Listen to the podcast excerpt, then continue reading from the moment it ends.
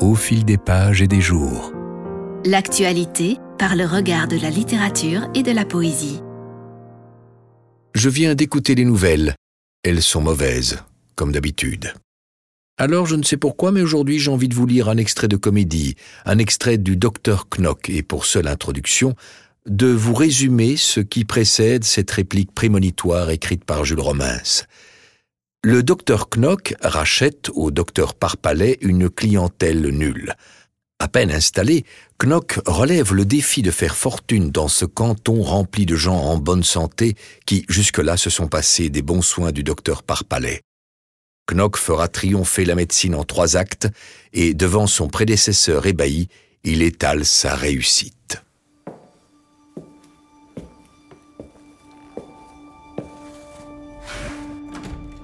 Regardez un peu ici, docteur Parpalet.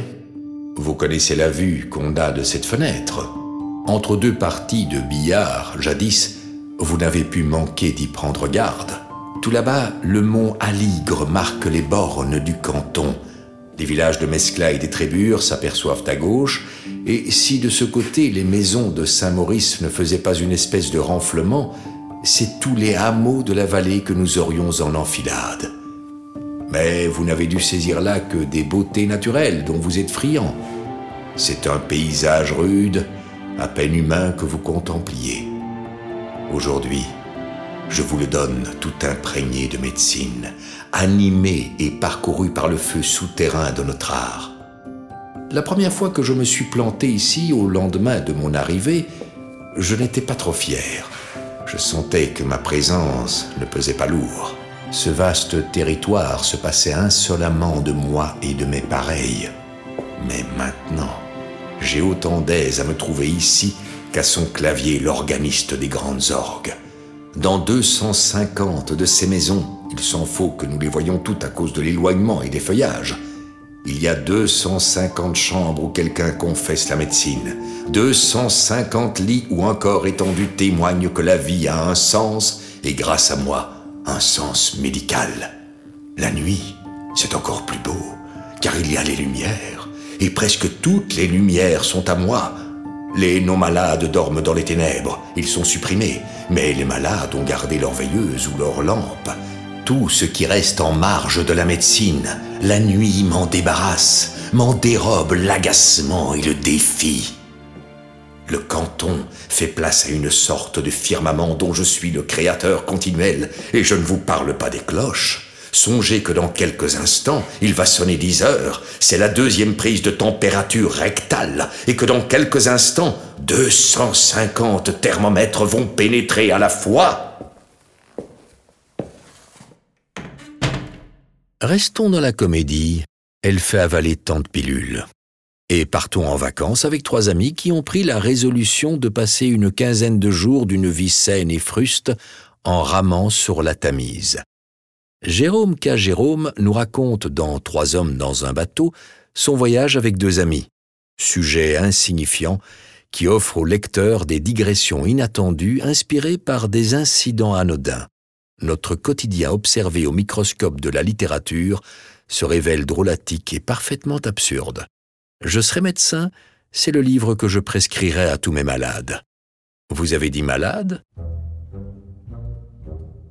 J'ai toujours en mémoire cette visite faite un jour au British Museum.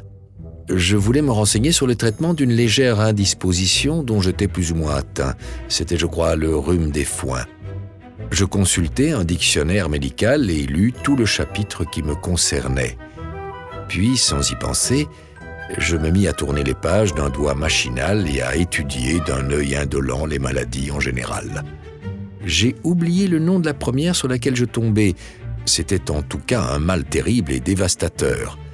Mais avant même d'avoir lu la moitié des symptômes prémonitoires, il m'a paru évident que j'en souffrais bel et bien. Un instant, je restais glacé d'horreur.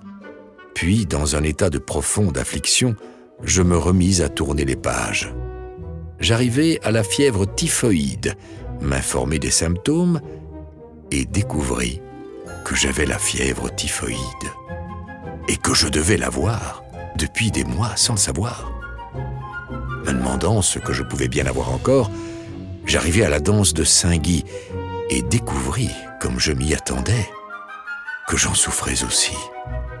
Je commençais à trouver mon cas intéressant et déterminé à boire la coupe jusqu'à la lie, je repris depuis le début par ordre alphabétique pour apprendre que j'avais contracté l'alopécie et que la période aiguë se déclarait dans une quinzaine environ. Le mal de Bright, je fus soulagé de le constater, je n'en souffrais que sous une forme bénigne et pourrais vivre encore des années. Le choléra, je l'avais, avec des complications graves. Quant à la diphtérie, il ne faisait aucun doute que j'en étais atteint depuis la naissance. Consciencieux, je persévérai tout au long des 26 lettres de l'alphabet et, pour finir, il s'avéra que la seule maladie me manquant était bel et bien l'idarthrose des femmes de chambre. J'en éprouvais quelques dépits tout d'abord. Cela me paraissait tenir d'une injustice. Pourquoi n'avais-je pas l'idarthrose des femmes de chambre? Pourquoi?